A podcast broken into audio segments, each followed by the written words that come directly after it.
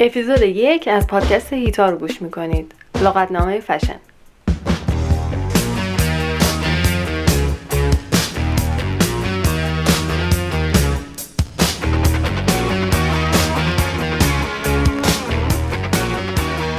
سلام آنایتا علیپور هستم کارشناس طراحی لباس. اپیزود یک هیتا رو گوش می‌کنید. هیتا پادکستیه که می‌تونه هم به صورت تخصصی برای کسایی باشه که توی حوزه مد و فشن فعالیت می‌کنن. هم برای کسایی که علاقه مندن به این موضوع. اسمش هم که مشخصه لغتنامه فشن. توی اپیزود یک سه تا لغت اول دیکشنری رو با هم بررسی می‌کنیم. قبل از شروع تشکر کنم از همه کسایی که اپیزود معرفی رو شنیدن نظر دادن و جویای زمان نشر اپیزود بعدی شدن.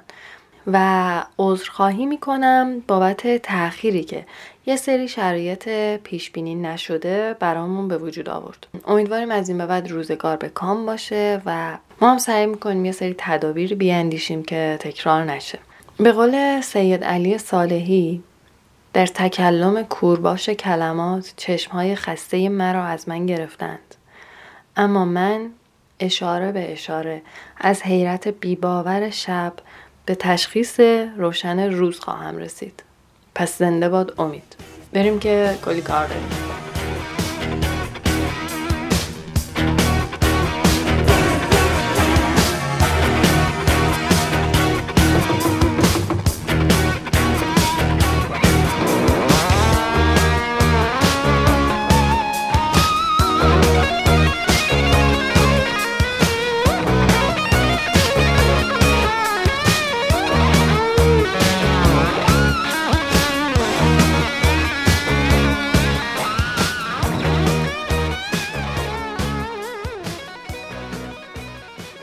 اولین لغت و برندی که می‌خوایم بررسیش بکنیم. ابرکرومبی هم فیچ هست. برندی که همه دیدن لوگوشو احتمالا. داستان این برند توی نیویورک شروع میشه.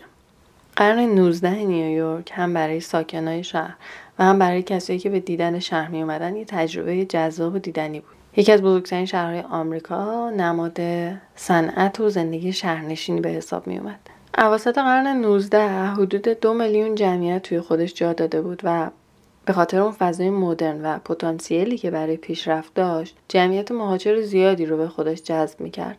یکی از معروفترین محله های نیویورک منحتنه. از نظر تجاری خیلی حائز اهمیت مرکز تجمع افراد ثروتمند و روشنفکر نیویورک بوده. محله که اون فروشگاهی که مد نظر ماست هم اونجا افتتاح میشه.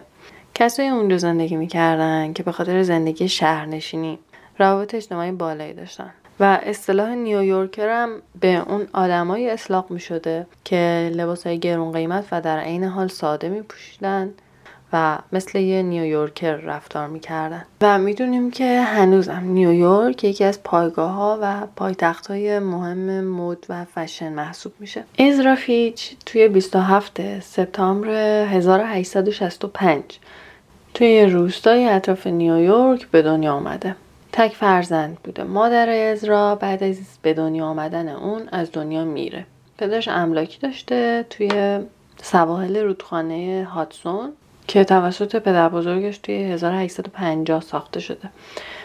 اون کودکی و نوجوانی شد توی املاک پدرش سپری می‌کنه. یعنی از بچگی اون بیزینس پدرش رو یاد می‌گیره و خانواده متمول و ثروتمندی بودن.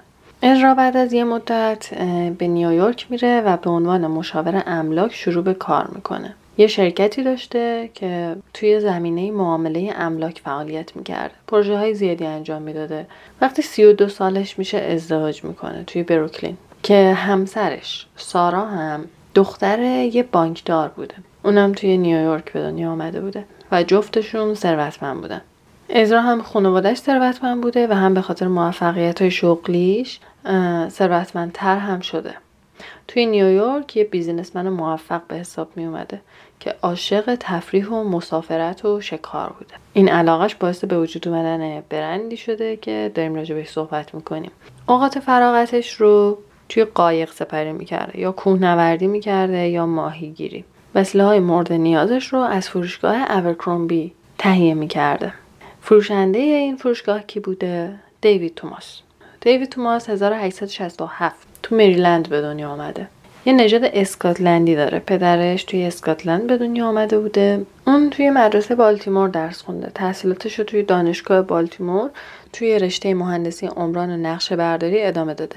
یه مدتی هم به عنوان کاوشگر و مهندس ناظر توی راهن توی جنگلای وست ویرجینیا مشغول به کار بوده. ایشون وقتی 29 سالشون بوده ازدواج می‌کنه. چهار تا فرزند به دنیا میاره توی 1892 دیوید یه مغازه توی خیابون جنوبی منحتن به اسم ابرکرومبی افتتاح می‌کنه که توی اون لوازم شکار و مسافرت و ماهیگیری میفروخته. این فروشگاه لوازمی رو ارائه می‌داده که اکثرا علاقمنداش افراد ثروتمند و کسایی بودن که می‌تونستن به مسافرت و ماجراجویی برن. مشتری خاص و ثابتی داشته که یکی از این مشتریا آقای ازرافیچ بود که اول راجبش حرف زدیم. از همون زمان افتتاح جز طرفدار این فروشگاه بود. همین اشتیاق و علاقه ازرا هم به فروشگاه و هم به شکار و مسافرت باعث شد که شراکت این دو نفر توی سال 1900 شروع بشه. ازرا به خاطر تمایلات اقتصادیش و دانشی که داشته دوست داشته گسترش بده کسب و کارش رو. به خاطر همین سهامی رو از ابرکرومبی می‌خره. شرکت این دو نفر شروع میشه و 1904 اسم کمپانی به ابرکرومبی فیچ تغییر پیدا می‌کنه. این شرکت به موفقیت بزرگی تبدیل شد. هر دو شریک سود زیادی به دست آوردن. اما به مرور زمان به مشکل خوردن. دلخوری و رنجش از همدیگه بخشی از شراکت می‌تونه باشه. اختلاف نظر این دو نفر سر این بود که چه کسی مدیر بهتری برای کمپانیه. دیوید یه شخصیت محافظ کارانه ای داشت. قصدش این بود که کمپانی برای فقط اون افراد خاص باقی بمونه و مشتری خاص و محدود خودشو داشته باشه. در حالی که فیچ چون یه بیزینسمن بود و آدمی بود که اهل ریسک بود و می‌خواست گسترش بده کارش رو می‌خواست که نه مشتری بیشتری داشته باشه. این اختلاف ها اونقدر ادامه پیدا کرد که توی سال 1907 دیوید تمام سهامش رو به ازرا فروخت و از کمپانی رفت.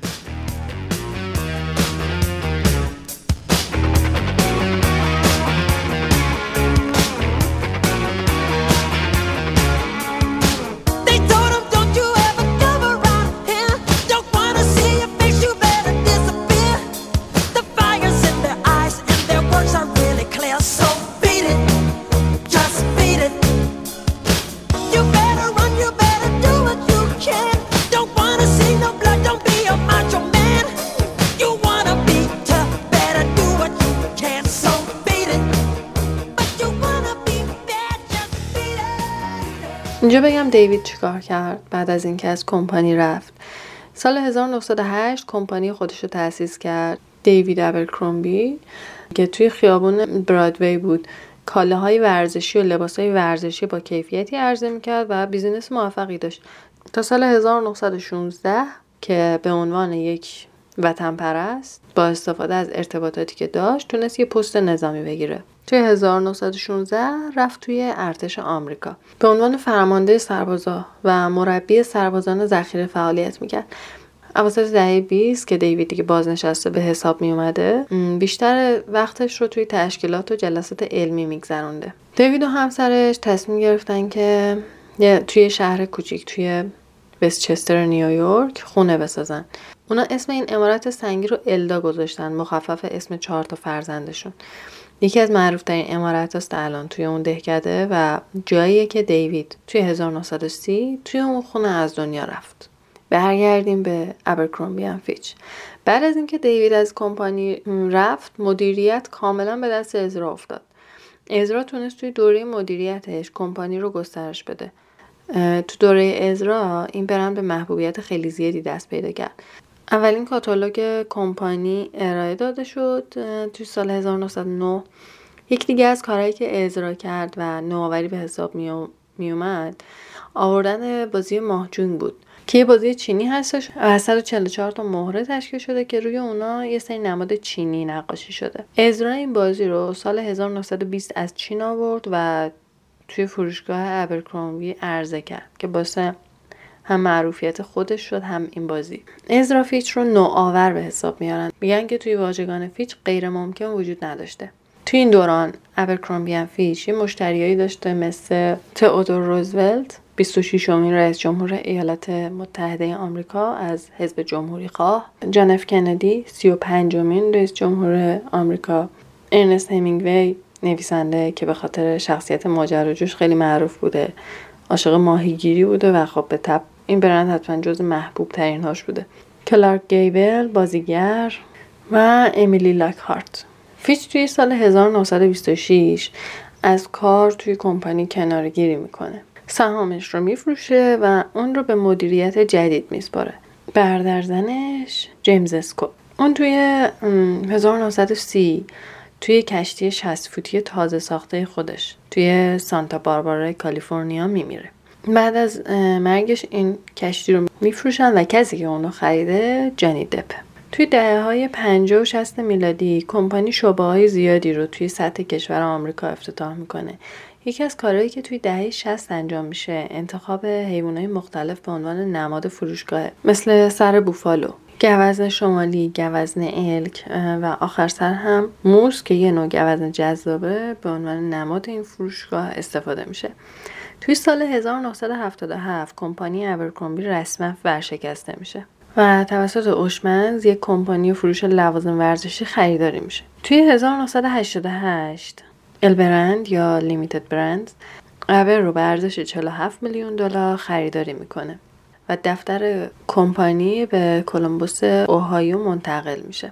رئیس جدید کمپانی تمرکز برند رو روی پوشاک می‌ذاره و توی 92 1992 هدایت و مدیریت کمپانی دست مایکل استنتون جفریز میفته بیزینسمن آمریکایی. مایکل 1944 تو اوکلاهوما آمریکا به دنیا آمده و توی لس آنجلس بزرگ شده. مدرک اقتصاد داشته و از مدرسه تجارت کلمبیا هم مدرک MBA داشته. قبل از اینها یه برندی رو تأسیس می‌کنه آندران الکوت برندی که برای زنای کارمند و شاغل بوده. این برند موفق بود اما 1989 ورشکست میشه و بعد از اون مایکل یه سمتی رو توی فروشگاه زنجیره به عهده داشته. بعدش به وسیله رئیس همون البرندز توی 92 استخدام میشه تا ابرکرومبی فیچ رو تقویت بکنه. چون خیلی سخت ورشکست شده بودن مایکل رو به عنوان خالق ابرکرومبی جدید و مدرن می‌شناسن.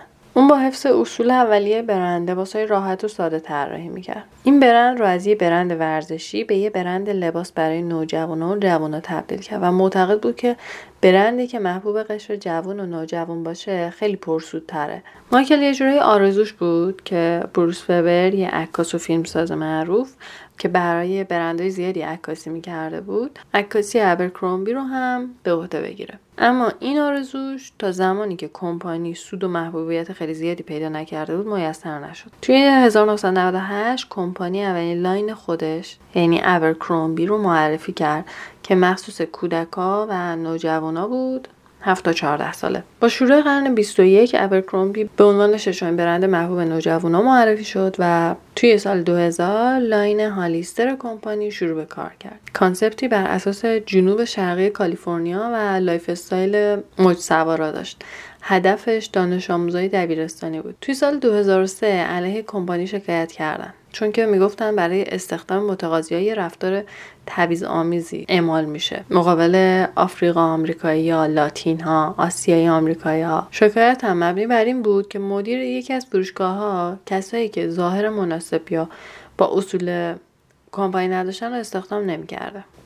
توی سال 2006 line جدید برند برای بزرگسالا از سنین 22 تا 35 سال شروع به کار می‌کنه. توی سال 2006 فروشگاه ابرکرومبی فیچ و سه تا فروشگاه هالیستر رو توی کانادا افتتاح می‌کنه. سال 2007 اولین فروشگاه اروپاییش رو توی لندن داره. 2008 line گیلی هیکس رو که line لباس زیر هست معرفی می‌کنه. توی طول این سالا با انتقادهای زیادی روبرو شده. به خاطر یه سری از صحبتهای رئیس کمپانی که هم مایکل بود که باعث شد تنشهای زیادی به وجود بیاد. مایکل آدم رک و درشت‌گویی بوده و یه سری کامنت هایی داده که مورد استقبال مردم نبوده. مثلا سال 2006 توی مصاحبه گفته که لباساش مخصوص آدمای باحاله و اون نمی‌خواد که آدمای چاق و زشت لباساشو بپوشن. که این صحبتاش سال 2013 دوباره به سر زبون آمد و باعث شد که یه موج منفی و انتقادایی برای کمپانی پیش بیاد دوباره. سال 2016 هم. قراردادش با کمپانی تموم شد و جدا شد. در حال حاضر کمپانی ابرکرومبی فیچ توی ارائه لباس و پوشاک برای زنان، مردان، کودکان پیشروه و بیشتر از 125 سال یه برندی نمادینه برای lifestyle آمریکایی. الان سه تا برند ابرکرومبی فیچ ابرکرومبی کیدز هالیستر کمپانیایی هستن که زیر شاخه برند اصلی هستن و فعالن. و نزدیک به 850 فروشگاه توی سراسر آمریکا شمالی اروپا آسیا و خاورمیانه داره. اولی لغت به پایان رسید میریم سراغ کلمه های بعدی.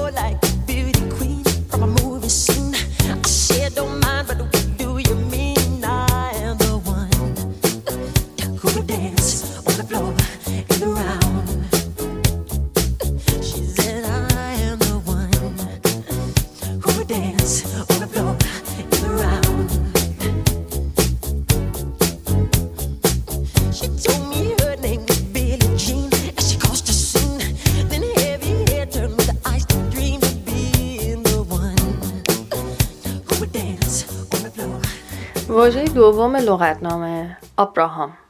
آبراهام یه شرکت تولید پارچه است مستقر توی زوریخ سوئیس.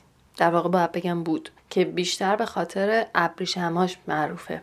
پارچه های ژاکاردش هم بنزه ابریشم های چاپ شدهش معروف بود. ابریشم های آبراهام به خاطر جسورانه بودن طرحها و فریبنده بودنشون مورد توجه خیلی از طراحهای بزرگ بود. این شرکت توی سال 1878 میلادی تقریبا 140 50 سال پیش توسط جیکوب آبراهام کار خودش رو شروع می‌کنه. اما داستان ما در مورد کسیه که این شرکت رو معروف کرد. داستانمون رو از زوریخ شروع می‌کنیم. بزرگترین و پرجمعیت ترین شهر سوئیس در دامنه کوههای آلپ. شهری که یکی از مهمترین شهرها توی جریانات شکلگیری هنر مدرن بود. مکتب دادایسم رو احتمالا خیلی از مخاطبی می‌شناسن. مکتبی که نمی‌خواد گرفتار چارچوبای رسمی عقل منطق و اصول و قواعد بشه. و خب دادایسم زایده ناامیدی استراب و هرج و مرج و خرابی های جنگ جهانی اول بود. خلاصه یکی از مکانهای مهم برای این سبک سوئیس بود. و خب یه مکتب خیلی مهم و اعتراضی بود به سیاست های جامعه. اگه بخوایم از آدمای معروف سوئیس اسم ببریم طول می‌کشه. یا اون جاکومتی خیلی های دیگه.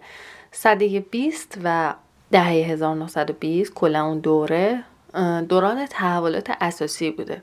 مثلا یکی از این تغییرهای اساسی توی پوشاک بود. یادتونه توی اپیزود قبلی از کرینولاین و باسل گفتیم اینجا دیگه از اونا استفاده نمیشه. خانمها توی استفاده از پوشاک خیلی راحت تر شدن این تغییرها عوامل خیلی زیادی داشته مثلا حمل و نقل خطوط هوایی توسعه پیدا کرده بود رسانه و هنر فراگیر شده بود و رادیو به صورت عمومی برای مردم پخش می شد.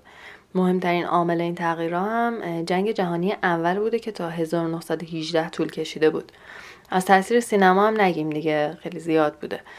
این دهه 1920 رو یه جورایی اصر جاز هم میگن. به خاطر اون تغییرهای فرهنگی، اجتماعی، سیاسی و محبوبیت این سبک موسیقی. از کلیات بگذریم یکم جزئی بشیم. توی این دهه یه رستوران تأسیس میشه به اسم کرونن هال. یه رستوران افسانه‌ای که نقطه عطفیه برای داستان ما. کرونن هال به معنی تالار تاج هاست. یه ساختمان پنج طبقه خاکستری. تلفنشون هم 251 0256 این افسانه با یه خانومی به اسم هولدا زومستگ شروع میشه. هولدا دختر یک کفاش فقیر بود. زندگی راحتی نداشت مخصوصا با نامادریش. تا اینکه 18 سالش میشه تصمیم می‌گیره که خانواده رو ترک کنه. پدرش همراهیش می‌کنه و بلیت قطار به زوریخ می‌گیره. راهیش می‌کنه. هولدا توی زوریخ مشغول به کار میشه. اول به عنوان خدمتکار بعد به عنوان پیش خدمت با اراده و اون دید بازی که داشته تبدیل به کار کشته ترین با تجربه ترین و محترم ترین زنی میشه که توی اون حوزه خاص خودش فعالیت می‌کنه. جالبه که همین دختر همین دختر کفاش فقیر به جایی می‌رسه که بالنسیا با افتخار براش لباس طراحی می‌کنه. خوان میرو به عنوان هدیه تولدش نقاشی بهش کادو میده و ویلی ورلین پورترش رو می‌کشه. یه صفحه بیوگرافی تصویری هم توی زوریخ داره و کلا براش احترام زیادی قائلن. و بگذریم. هولدا با یه رستوران دار ازدواج می‌کنه. هر فرانک رو پس انداز می‌کنن و 1921 توی اون دههی که توضیحش دادیم یه هتل رو می‌خرن و تبدیلش می‌کنن به کرونن هال افسانه ای مکانی که الان پر از نقاشی های معروفه و اون موقع جایی بوده برای ملاقات نوازنده ها، بازیگرا، کارگردانا، نویسنده و کلا هنرمندا. الان میشه کارهای اصلی شاگال، پیکاسو، میرو و خیلی های دیگر رو اونجا دید. هولا همسرش رستوران رو راه انداختن. اما عامل اصلی پیشرفت رستوران و جمع شدن اون جمع هنرمندا توی رستوران پسرشون بود گستاف زومستک که موقع خریدن اون هتل 6 سالش بود. ده سال بعد وقتی که 16 سالش بوده میره توی شرکت آبراهام و به عنوان کارآموز مشغول به کار میشه. آبراهام هم که گفتیم. مضمون اصلی تیکه دوم اپیزود. اما چند سال بعد وقتی که تقریبا 26 7 سالش میشه دیگه کارآموز نبوده. عضو مهمی توی شرکت بوده. با لودویک آبراهام مدیر اون موقع شرکت همکاری سفت و سختی رو شروع می‌کنه و با نوآوری و هنرنمایاش پارچه های شرکت رو معروف می‌کنه. زومستک میگفتش که من همیشه به طور غریزی احساس می‌کنم و می‌دونم که توی مد و فشن قرار چه اتفاقی بیفته. این یه روندیه که هیچ وقت متوقف نمیشه برام. ولی خب کار من و ارتباطم با طراحها و بافنده ها ادامه منطقی این رونده.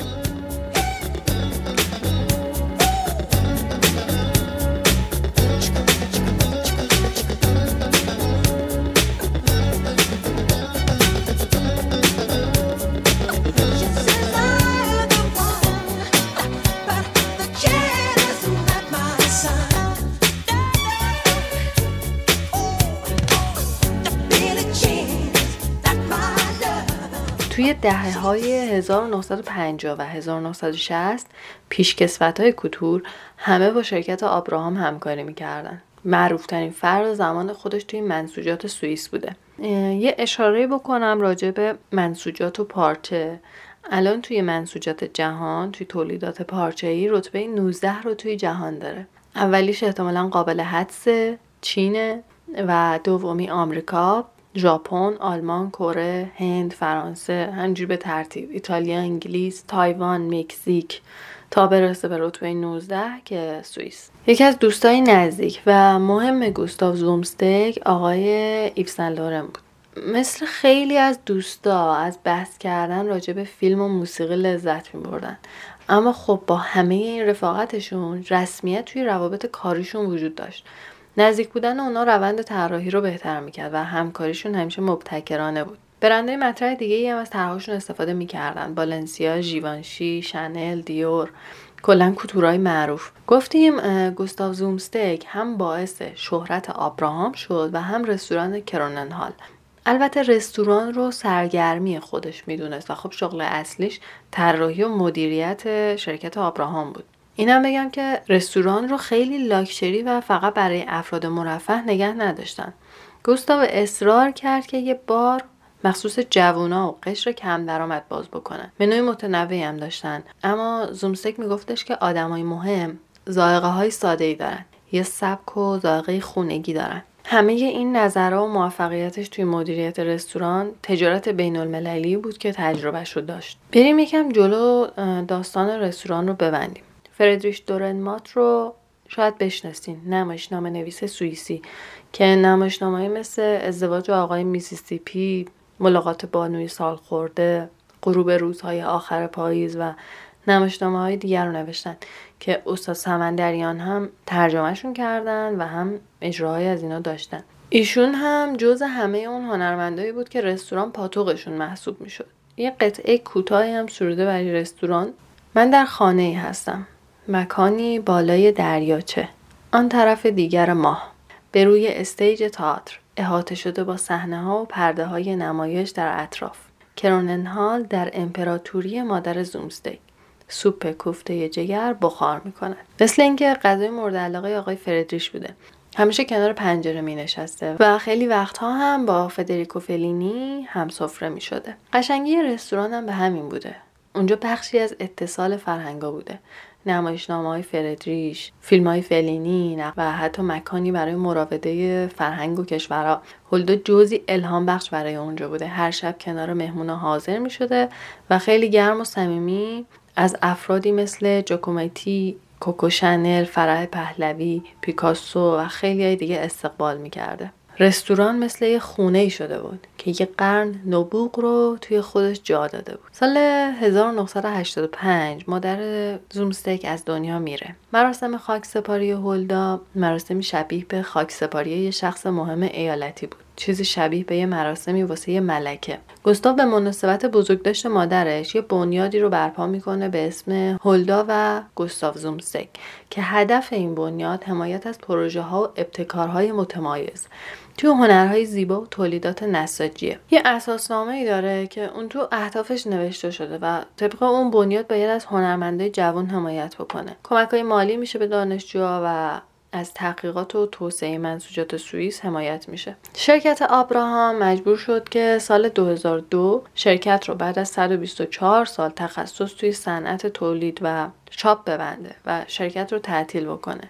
اما یه مجموعه قابل توجهی از کتاب های نمونه پارچه و نساجی به جا گذاشته. توی زوریخ یه نمایشگاهی از آرشیو کارهای آبراهام که اسمش کوتور در رنگه. هم داستان آبراهام رو میگه و هم کوتورهای اروپایی. راجع به هنر و تجملات صده بیسته. تمرکز این نمایشگاه روی پارچه های چاپ شده ی رنگی آبراهامه که توی فرمای جذاب دیور جیوانشی سن لورن استفاده شده. 11 اکتبر 2005 گوستاو زومستیک 90 ساله میشه. عید پاک اون سال دچار سکته مغزی میشه و در صبح جمعش توی آپارتمان خودش از دنیا میره. ایف سن بعد از مرگش گفته گستاف زومستک متحد من بود. دوستی و همکاری 45 ساله. من از پارچه ها و طرحهای اون توی زیباترین لباس هم استفاده کردم. استعداد و منبعی از الهام بیپایان بود. لحظات فراموش نشدنی زیادی رو مدیون اون هستم.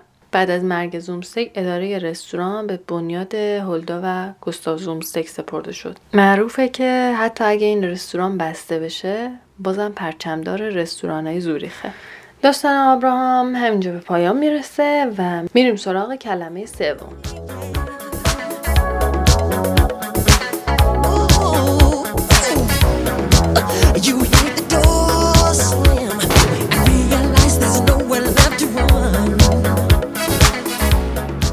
کلمه بعدی توی دیکشنری آکاردئون پیلیه. ما هم از فرصت استفاده می‌کنیم و کلا راجع به پیلیا حرف می‌زنیم. انواعش هم همینجا میبندیم دیگه. پیلیسه یا پیلی برای اون دوستایی که نمی‌دونن چیه یه حرکتی روی پارچه است که پارچه رو باد بزنی می‌کنه. و حتما همتون دیدین عکساش رو توی کانال تلگراممون می‌ذارم. متوجه میشین دقیقا. پیلی انواع مختلفی داره. مثلا پیلی چاقویی یا پیلی جوی آکاردئونی سانروی پیلی معکوس پیلی دوقلو. من جدول پیلی ها رو توی تلگرام می‌ذارم اونجا با دقت ببینین. الان از یه زاویه دیگه نگاش بکنیم. امروزه دیگه همه جا کاربرد داره. دامن بلوز لباس حتی توی پرده. یه تکنیک جدید نیست. جالبه که بدونیم این تکنیک توی مصر باستان پدید اومده. به عنوان یه تزئین توی لباس های حاکمه و فرعون ها استفاده می شد و جنبه نمادی داشته. نمادی از قدرت و ثروت. چرا انقدر لوکس بوده؟ چون پیلیسه کردن پارچه های طبیعی که اون زمان استفاده می شد مثل ابریشم پنبه پشم کار ساده ای نبود. اصلا هم ارزون نبود. روند ساختن اونا هم طولانی بوده و همین که خب این کار با دست انجام می‌دادن و بدترین قسمتش این بود که بعد از شستن لباس و پارچه پیلیا بین می‌رفتن و دوباره میشستن مراحل ساختش رو از اول انجام می‌دادن. نمونههای زیادی توی تاریخ وجود داره که نشون میده پیلیسه بیشتر مخصوص خانواده سلطنتی بوده. نمونه بارزش ملکه الیزابت. عکسش رو می‌ذارم یادتون میاد. یه یقه استفاده می‌کردن که اسمش راف بود. یه جورایی به نماد اون دوره تبدیل شده. با اون یقه ها می‌خواستن صورت هاشون رو کادر کنن و توی فریم قرار بدن که جذاب تر بشن. کاربردهای فرهنگی و تاریخی دیگهش بین مبارزه یونانی هم بوده. یا یه لباس های سنتی مثل دامن که مردا توی مناسبت های نظامی و تشریفاتی یونان و بالکان میپوشیدن. از کجا خیلی معروف میشه؟ اوایل قرن بیست یه هنرمند اسپانیایی به اسم آریانا فورچونی یه مدل لباس طراحی و خلق می‌کنه به اسم دلفوس. دیگه اینجا واقعا باید برین عکسش رو ببینین. یه پیراهن بلند و ماکسیه که دیدین بازم ولی خب عکسش رو ببینین متوجه میشین. اوایل قرن بیست خیلی اون مدل معروف شده بوده. این لباس ابریشمی بود و پر از پیلی. طرحش خیلی سریع محبوب شد. محبوبیت طرحش هم به خاطر مدرن بودنش بود و خاصیت ارتجایی طبیعیش بود که باعث آزادی حرکت و نشون دادن منحنی های طبیعی بدن زنام شد. یه حالت اقواگرانه و آوانگارد داشت. عکساش رو حتما ببینین. وقتی که ماشین های پیلیسه کردن جایگزین روش دستی اون شدن گروه های بیشتری تونستن ازش استفاده بکنن. البته الان با روش دوخت هم میشه این کار کرد. حتما نیاز به ماشین و پیلیسه کردن نیست ولی خب جذابیت های خاص خودشو داره هر مدل و هر روشی. یه روش ژاپنی هم میاکه توی مجموعه Pleats Please توی سال 1993 ایجاد کرد. عکسای اینم هست. دیگه من نمیگم عکس هست. خودتون پیگیر باشین. ما مطالب اضافی رو می‌ذاریم توی تلگرام. این روش خودش ایجاد کرد. ولی خب روشی بود که قبل از برش و دوخت لباس نبود. بعد از دوخت لباس پلیسه ها رو ایجاد می‌کردن.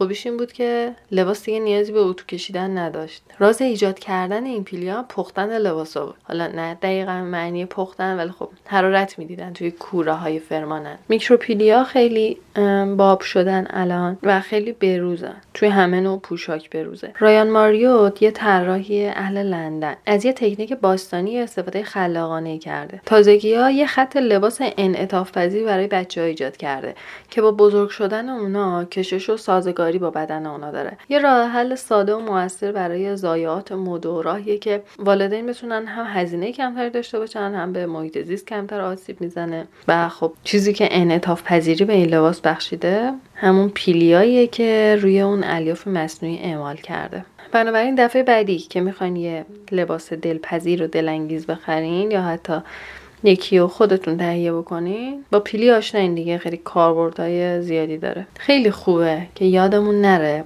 یه جهان کاملا معنی دار. پشت همه لباس ها همه این تکنیک ها وجود داره. بهتره که ذات همه این معنی ها رو بپذیریم و گنجینه های خوب و موثر خودمون رو توی آینده خلق بکنیم. سومین و آخرین مورد این اپیزود هم به آخرش رسید.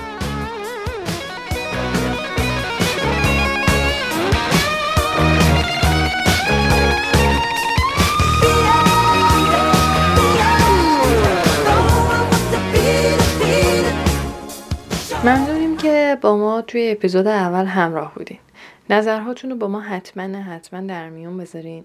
کانال تلگرام هیتا جاییه که می‌تونین عکسای مربوط به اپیزودا رو اونجا ببینین.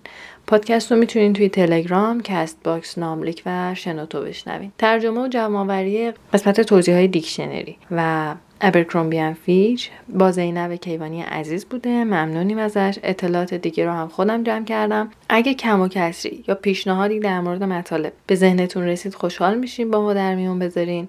اتفاق جذابی که برای گروه هیتا افتاده. پیوستن یه گرافیست کار درست به جمعمون بوده که البته از خیلی قبلها همراهیمون می‌کرده.